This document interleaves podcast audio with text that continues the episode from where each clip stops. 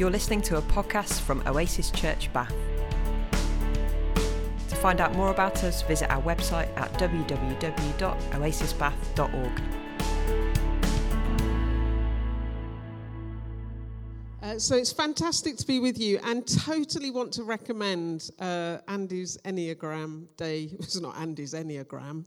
I mean, that would be ridiculous. But um, I totally recommend you, if you can, be in on that because it is transformational um, learning about that stuff. And it's got everything to do with what I'm going to talk about today. So actually, you've kind of had the talk. So if you're tired, now's a moment for you to just have a little nap for a, few minutes. Um, the other thing to say is, Joe said You've got 15 minutes. I just need you to know I'm never going to get this done in 15 minutes. So I'm giving you a little heads up, okay? And even then, you can never say everything that needs to be said. and, and one really important thing about talks in churches is people like me stand at the front and spout on, and then everyone goes, Oh, that was interesting. And then you come back for another dose next week. Like, it's really important to, to listen to what is said, but then do your own work with it. Like, do some reading around it, talk to people, chat over coffee about it, whatever. Because we really can never say everything that needs to be said. These are just moments in our week these moments where we can share some thoughts, but it's really important that we keep like this isn't the word about everything. This is just some thoughts from life that I've learned that I'm sharing with you today. So keep digging as we uh, talk about this. And, and Andy's day is another moment to keep exploring this. But hidden in this room is something you are not expecting to see. And I just wondered if you could just have a little look around, see if you can see something that looks completely and utterly out of place. This would be quite funny if people come up with not the right answer. Can I just say?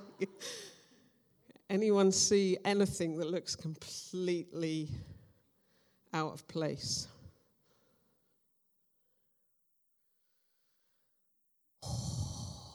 It's much easier for the people on this side of the room, by the way. They're not even like, they're not even looking, Andy. Oh, be brave, someone.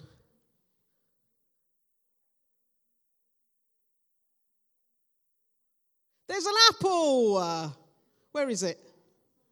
On the chair. There's a chair. Thank you. Thank you very much. Thank you little biblical reference to the hide and seek game as well. Brilliant. Um, so there's an apple over there.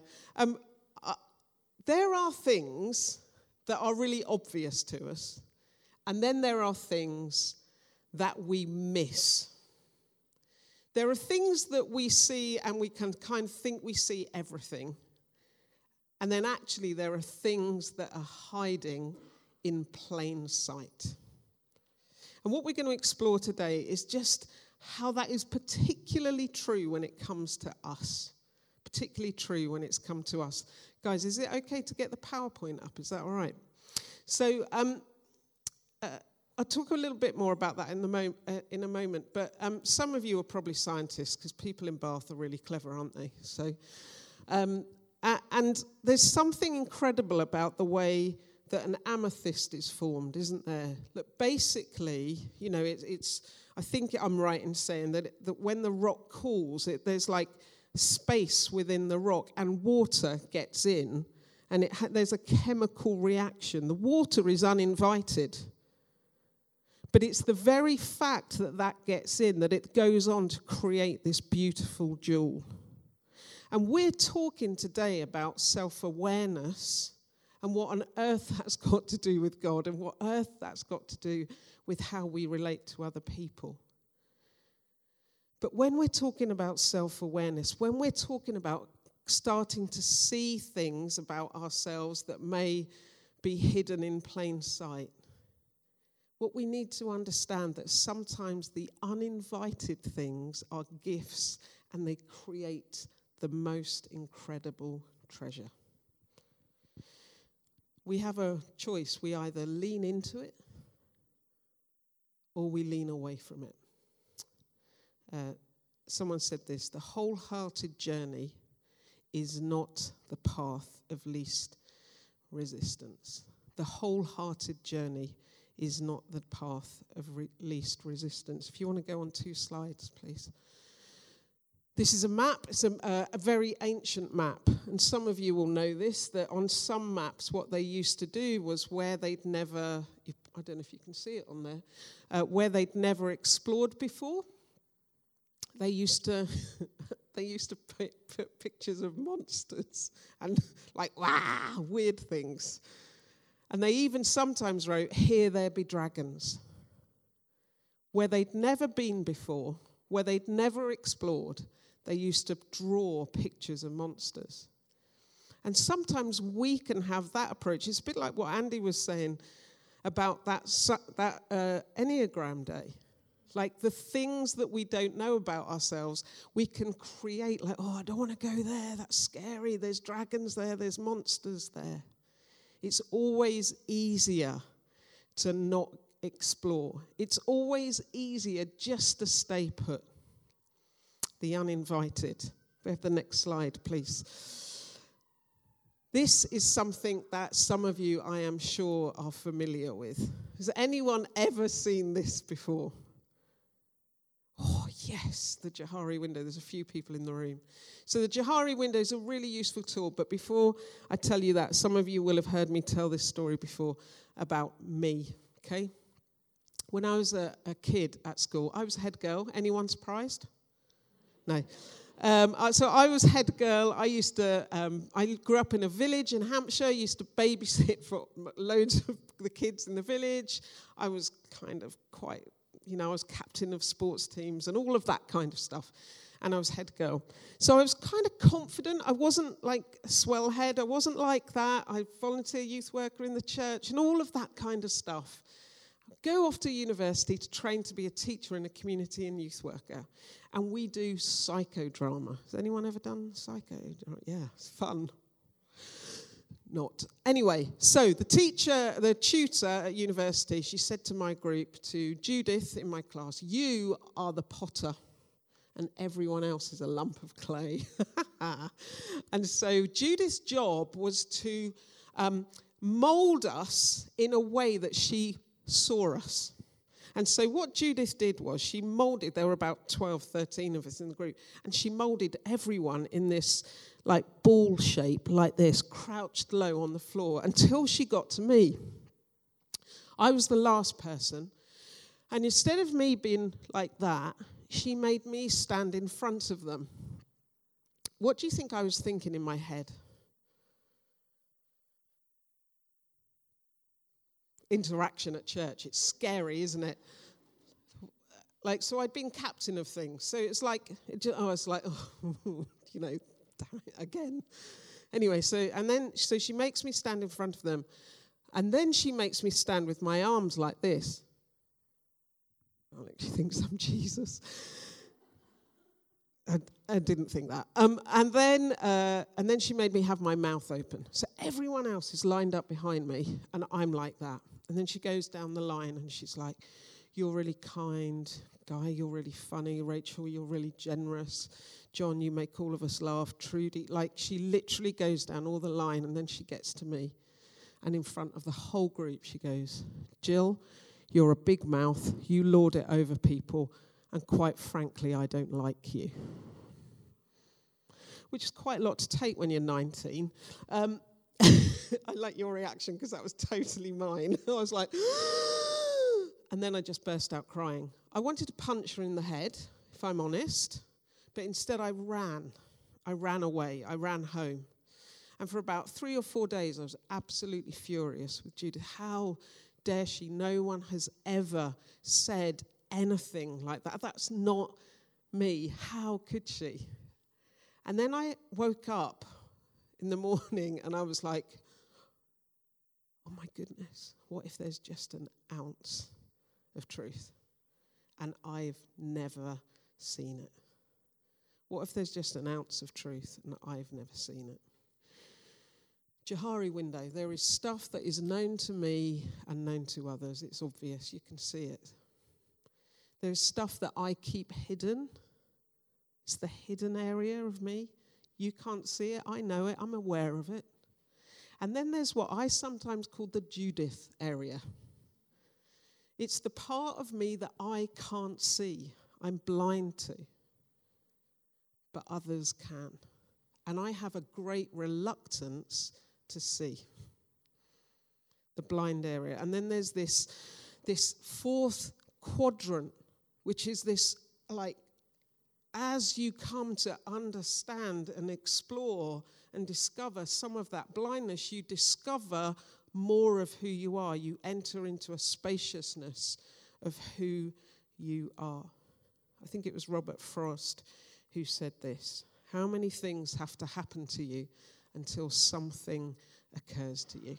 How many things have to happen to you before something occurs to you? In every one of Jesus' interactions, there was this invitation to awaken to who you are.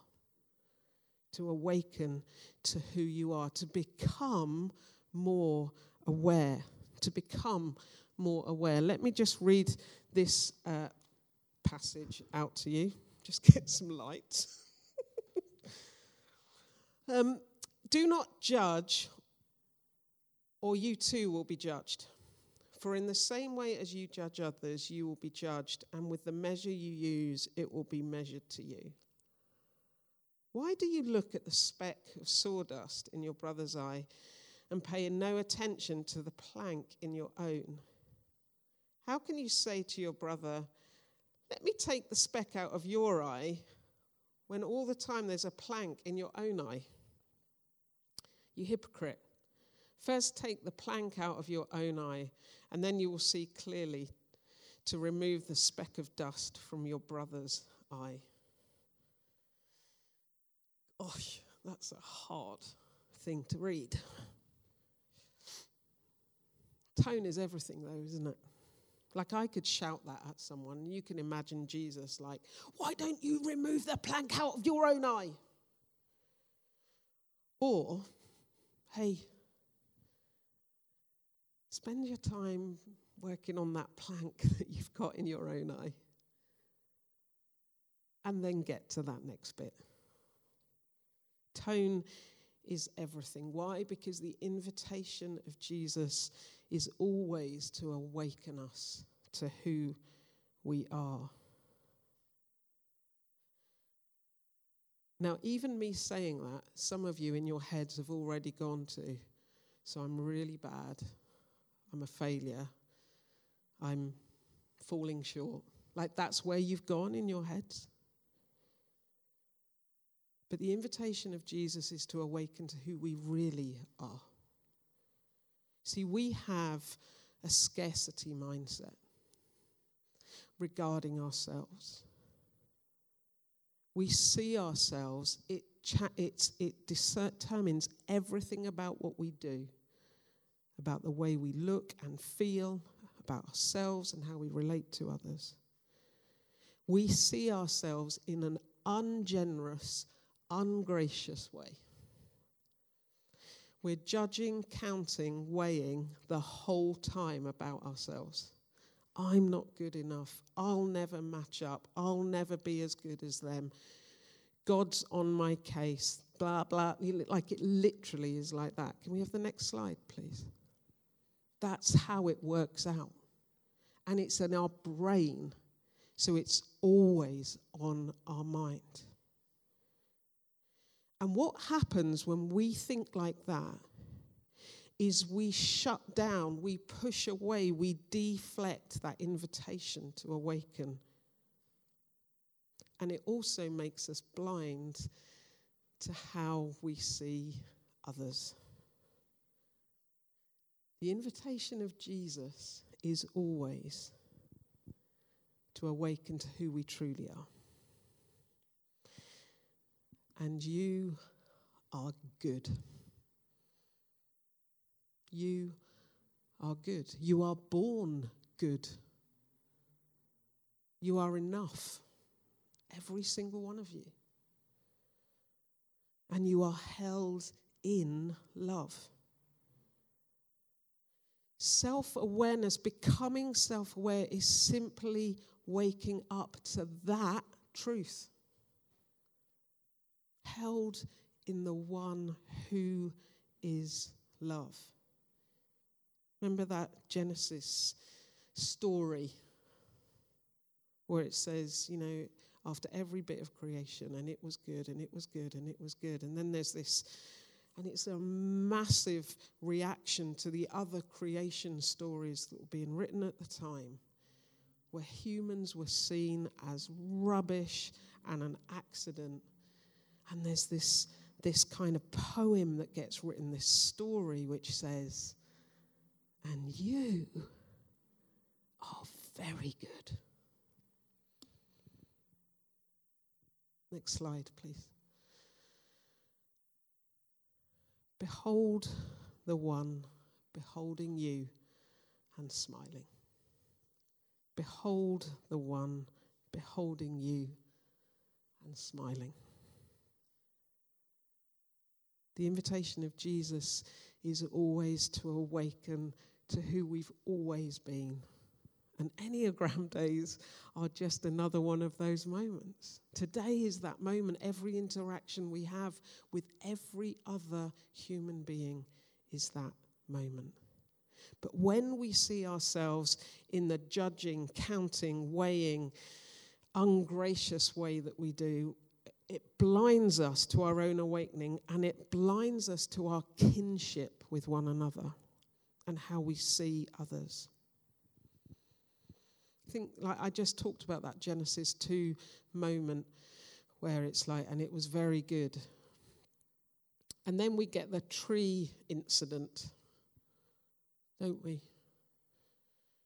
Where Adam, man, says, wasn't me, it was her. like, and so that pattern starts to kick in. It wasn't me. It wasn't me. The thing about those different accounts of creation, uh, the stories that are told in Genesis, is that they teach us. They teach us something about being human. And what they teach us is this that when it comes to ourselves, we always prefer to deflect rather than reflect. We always prefer to deflect rather than reflect.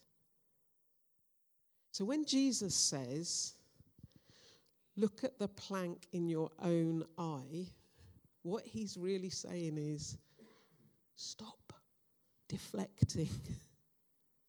stop deflecting. Do your inner work. Your attitudes, your actions, your motivations, your responses, your reactions. Because it's in these things that left unworked on start to be trip hazards for us. And they keep us at a distance from God, from one another, and from ourselves. Which is why Jesus said, Love God and love others as yourselves. So we need to do the work of inviting light and love into our blind spots and our shadows. I, uh, uh, I may have told you before, but I went to an AA meeting. I don't know if any of you have ever been to an AA meeting. I don't, I, I mean, I probably drink one unit a week at tops, so I'm not an alcoholic, okay? But I went because it's brilliant to go. It's, it's incredible. Going to an AA meeting is like going to church but better. Am I allowed to say that? and it's because of this degree of honesty that's in the room. There is, uh, you'll know the 12 steps of, of the AA. Absolutely mind blowing. And I uh, found this open meeting because there's some meetings that are closed. Some of you will know this, some that are closed, and some that are open. And I asked if I could go along to, to just uh, be there and to, to experience that degree of honesty and not running away from things. That, that willingness to lean in, to not deflect, but to actually go into the work. And the third step is this the invitation to people is to do a searching and fearless moral inventory of ourselves. And that's not about seeing how bad people are. It's not about seeing how, oh, it's really an invitation. And I saw this, and it was like being in the presence of grace. It was an invitation to do some shadow boxing, to do the work, to dig in. Why? Because when we do that, it's not like, how awful am I? It enables us to see ourselves as we truly are. Behold the one beholding you and smiling. Loved enough and good. And starting to remove those things that just get in the way of us being truly who we're created to be. It enables us to see ourselves and others in a more generous and spacious way. Behold the one beholding you and smiling. Richard Rohr says this transformed people transform people as we're going through this journey ourselves, we're moved from judging, counting, weighing to generosity and curiosity. And in that moment, the people that are right in front of us, we are awakened to our kinship with them.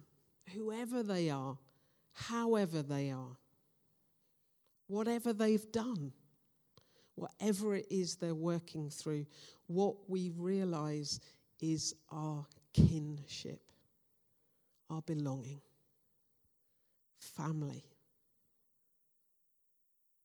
Some of you will have heard uh, the, the um, word um, tradition, in, uh, particularly in some kind of Indian cultures. Maybe if you do yoga, it might be an expression you use, uh, namaste. But that's what it means.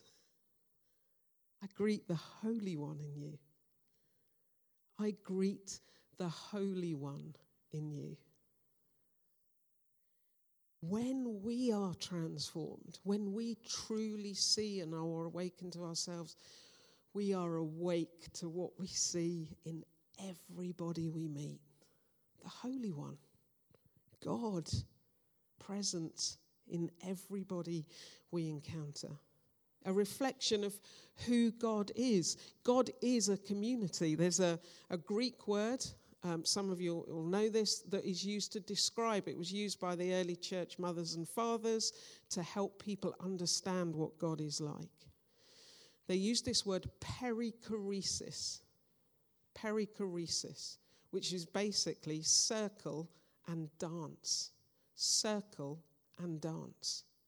And it's this idea of God as this self-giving community of love. If ever you've been to a like to a Greek wedding or you've um, you've seen like a video of that that dancing that can happen at Greek weddings, where basically you get caught up in a figure of eight, don't you? It's like you just before the plate smashing starts, it's like this amazing whirling, whirling, and everybody gets pulled up into it.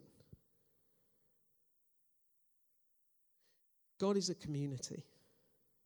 We are bearers of that image. So when we see others, we are truly seeing ourselves and them as bearers of this, who God is. God is a self giving relationship of love. As we are awakened, we are awakened to others. We re remember and it takes work and it takes intention and it doesn't just happen and we have to choose to do it day in, day out. But it makes us more alive as we choose to re remember. So when Jesus said, deal with the plank before the speck, just focus on you. Do you first. Because as you do that, your heart will expand with this spacious love so that as you see others, you are caught up with them in the realization of kinship. In uh, um, Buddhist tradition, there's a uh, um, the way that people relate to their teachers is completely different to how we have here in the Western mindset. So teachers are seen as people who have wisdom, and so you have a curious relationship with the teacher, and so you bow to your teacher. Can you imagine if we did that in our schools? Hello. Might not go down so well. Um, but there's something in there which is about when we experience, you know, Rob, you were saying, oh, that sounds like a fun day on the 5th of March. When we experience those little moments of tension where we're awakening to who we are, instead of running, instead of like, here there be dragons, instead of there being monsters, it's like, what's there? What's there? What's there? What's the plank that's in my own eye that I haven't seen before? Because as that happens, I become more alive and I can behold the one beholding me and smiling. And I can behold the one right in front of me as well. Let's pray. God, thank you that you are a spacious, generous, relentlessly loving God. You are love. Thank you that you pull us in and awaken us up to realizing who we are, both individually but corporately and as the whole of humanity. Kinship, belonging. Help us to hear and feel that being beheld by you, held in your loving gaze. And help us, God, to hold others, every single person we meet, with that same loving gaze as well. And we ask it in Jesus' name. Amen.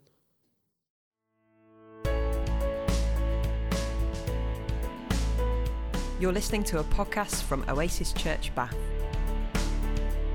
To find out more about us, visit our website at www.oasisbath.org.